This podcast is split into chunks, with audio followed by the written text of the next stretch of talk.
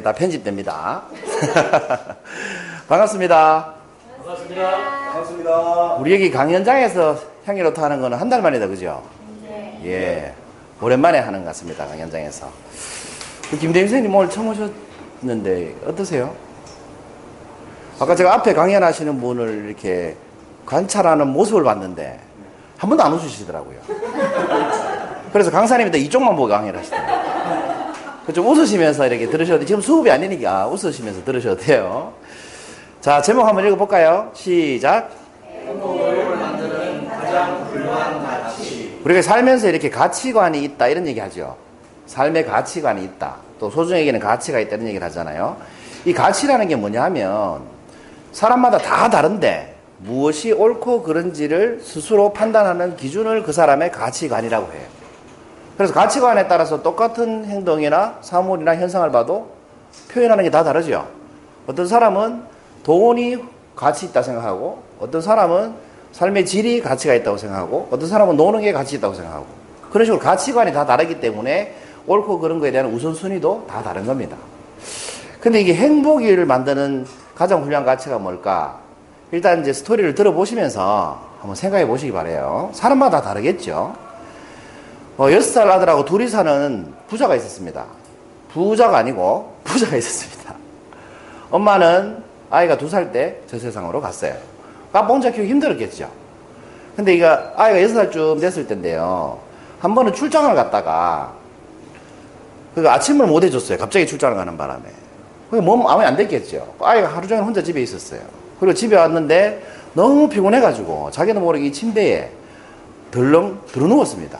벌렁 들어 누웠는데 침대 밑에서 뭐가 뿌지직 하는 소리가 나는 거예요. 그래서 보니까 컵라면이 들어있었던 겁니다. 그 애가 컵라면 끓여가지고 이불을 덮여놨던 거예요. 그 아빠가 그걸 모르고 들어 누웠으니까 침대가 어떻게 됐겠어요? 그래 아빠가 순간 너무 화가 나가지고 처음으로 아이를 불러다가 이유도 묻지 않고 막 때렸습니다. 이게 첫 번째 매를 된 거죠, 아이한테. 그 아이가 울면서 이제 이 말을 하는 순간 더 이상 때리지를 못했습니다.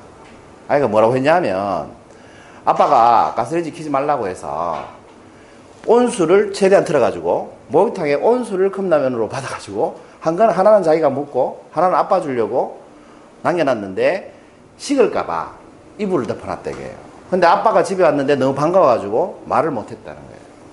그래서 아빠가 그 말을 듣고 목욕탕에 들어가가지고 수도 꼭지 털어놓고 엉엉 울었답니다.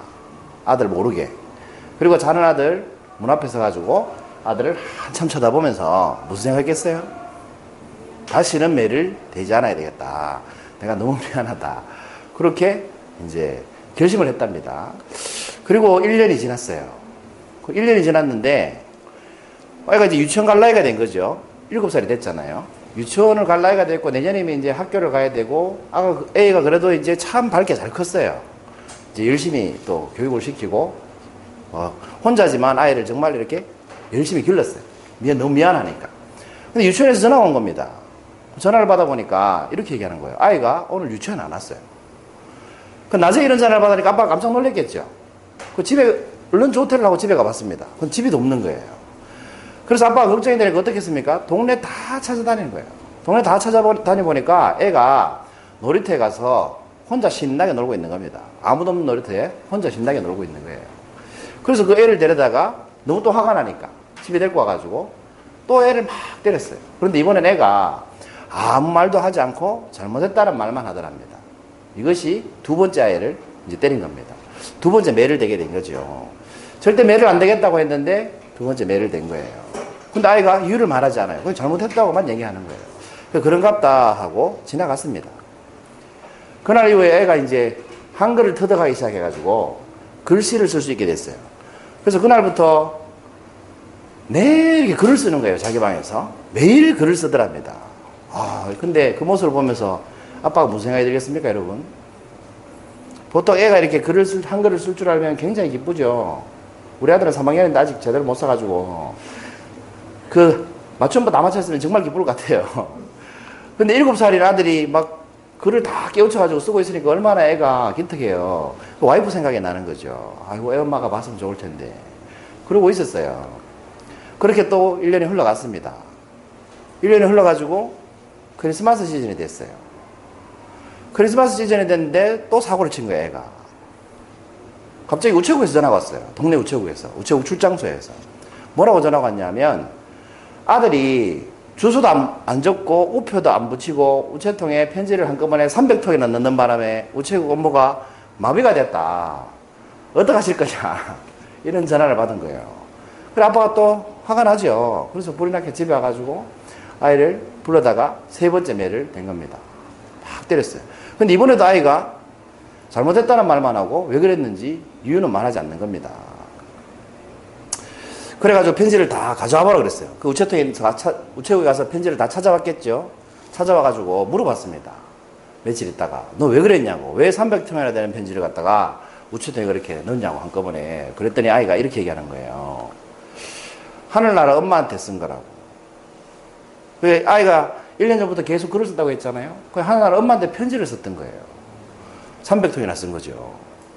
그러면 왜 그걸 한꺼번에 넣냐, 300통을. 울컥했겠죠, 아빠가 이 말 듣는 순간. 겨우 참고 물어봤어요. 왜 한꺼번에 300통을 넣냐, 그럼 매일 한 통을 넣지. 그랬더니 애가 이렇게 얘기하는 겁니다. 왜 300통 한꺼번에 넣냐 하면 매일 한 통을 넣으러 갔는데 키가 작아서 손이 안 자라는 거예요. 그래서 1년이 딱 지나고 나니까 손이 자르기 시작했다는 거예요. 손이 닿기 시작한 거죠, 우체통에. 그래서 그동안 쓴 편지를 한꺼번에 300통을 넣은 거예요. 그 아빠가 너무 마음이 아파서 더 이상 말을 못했어요. 그리고 며칠이 지난 다음에 가만히 생각해 보니까 아이한테 무슨 말을 해줘야 될지 모르겠잖아요. 그 며칠 뒤에 아빠가 이런 제안을 했습니다. 그러면 이렇게 하는 게 어떠니? 엄마는 하늘나라에 계시니까 우리 편지를 태우자. 그러면 하늘나라로 올라갈 것이고, 그럼 엄마가 그 편지를 볼 수 있을 거다. 그리고 이제 편지를 다 태우기 시작했습니다. 태우다 보니까 여러분 그냥 태우기 좀 아깝잖아요. 궁금하잖아요. 뭐라고 썼을지. 그래서 편지를 꺼내가지고 읽어봤습니다. 읽어봤더니 아이가 편지를 이렇게 쓴 겁니다. 여러분 한번 읽어보세요. 시작.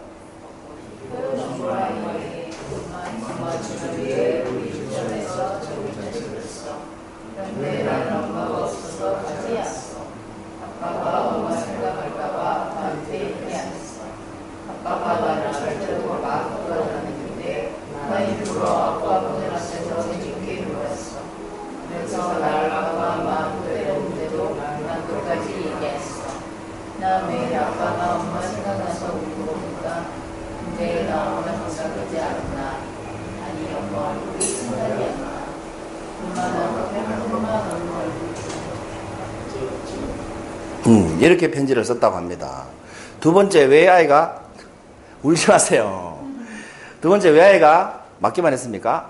놀이터에서. 재롱잔치 하는 날이라서 일부러 말 안 한 거죠. 세 번째도 마찬가지죠.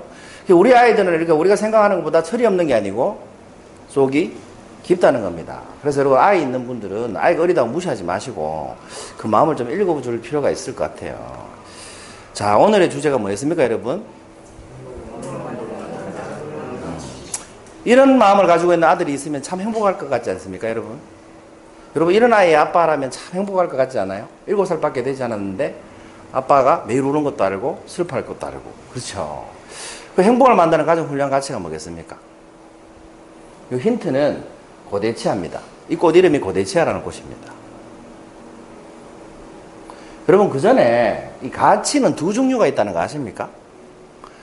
가치는 수단적 가치가 있고요. 최종 가치가 있습니다. 수단 가치라는 건 뭐냐면 내가 이루고자 하는 것을 위한 가치죠. 최종 가치는 내가 최종적으로 갖고자 하는 가치예요. 그 예를 들면 인생을 잘 살고 싶다는 뭐예요? 최종 가치예요. 그럼 잘 살기 위해서 필요한 가치가 뭐예요? 돈이 있어야 되겠다. 그럼 돈은 뭐예요? 수단적 가치가 되죠. 그렇겠죠? 근데 이 통계를 내보니까 사람 모든 사람들이 공통적으로 추구하는 최고의 최종 가치가 뭐라고 나왔냐 하면 행복이라고 나왔습니다. 그 모든 사람이 공통적으로 추구하는 가치가 최종 가치가 행복입니다. 그래서 삶의 궁극적인 목적은 그래서 행복하게 사는 거라고 하죠. 그렇지 않습니까? 그럼 수단적 가치, 이 행복을 만드는 최고의 수단적 가치가 뭐였겠느냐는 거죠. 이 질문은 사실상. 그게 뭐였을까요? 그건 바로 사랑이었습니다. 사랑. 통계에는 그렇게 사랑이라고 나오는데 제가 생각할 때는 그냥 사랑이 아닌 것 같아요. 그 힌트가 바로 이 고대치아라는 꽃입니다. 이 고대치아라는 꽃의 꽃말이 뭘까요? 순수한 사랑입니다.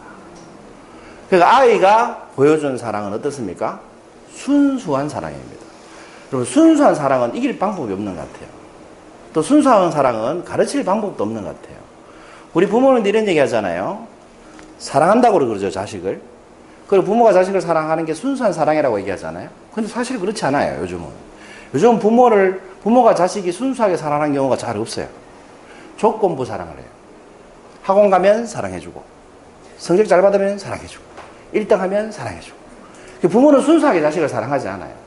그리고 옆집 엄마한테, 어? 잔소리 한마디 들으면 내 아이가 미워져요. 지금 부모들은 그렇게 자식을 사랑하는 것 같아요. 공부 못하면 별로 사랑 안 하고. 예? 엄마 체면 세워주면 사랑하고. 그렇지 않습니까? 그런데 정말 순수한 사랑은 부모가 자식한테 주는 사랑이 아니고요. 이 자식이 부모에게 보여주는 사랑이 진짜 진정한 순수한 사랑이라고 합니다. 그냥 아빠라서 좋은 거예요. 그냥 엄마라서 좋잖아요. 아빠가 똥을 퍼도 쓰레기를 치워도 사랑합니다. 자식은. 이성에 눈 뜨기 전까지. 여러분, 사람은 언제 이성에 눈 뜨는지 아세요? 8살이 되면 이성에 눈을 뜨기 시작합니다. 그 7살까지만 순수합니다, 사람은. 그래서 아이를 키워보시면 7살 전에는 필요한 게 있으면 무조건 사내. 이유 없습니다. 그냥 무조건 사내. 안 사주면 어떻게 합니까? 들어눕죠. 타협이 안 됩니다. 순수하기 때문에 그래요. 이기적이라서 그런 게 아니고. 근데 8살이 되면 어떻게 해요? 협상 들어오기 시작합니다. 구두 닦을게 사줘. 설거지 할게 사줘. 이게 뭐예요? 계산하기 시작했다는 거예요. 그래서 여러분 아직 자녀가 7살이 안 되신 분들은 집에 가셔가지고 그 자녀의 사랑을 마음껏 받으실 필요가 있어요. 퇴근하면 아빠가 뭘 하든 아이는 달려와서 안기고 엄마한테 사랑한다고 말하죠. 근데 8살이 넘으면 질문하기 시작합니다. 그리고 안 달려오죠. 우리 집은 왜 B동이야? 이런 질문을 합니다. A동은 40평, B동은 30평. 이런 식의 질문을 하기 시작한다는 겁니다. 그리고 안 달려와요. 그러니까 여러분, 순수한 사랑은 사실 자녀가 부모에게 주는 사랑이고 그 사랑을 받을 수 있다는 게 인생에서 가장 행복을 만든다는 거죠. 그렇다고 뭐 자식이 나는 자식 없는데 그럼 행복할 권리가 없나 그런 게 아니고요. 어른도 순수한 사랑을 할 수 있죠. 그래서 여러분 순수한 사랑을 하시기 바랍니다. 그러면 지금 사는 이 순간이 어떻게 바로 행복이 될 수 있다. 여러분 89번째 행여 노트였습니다. 감사합니다.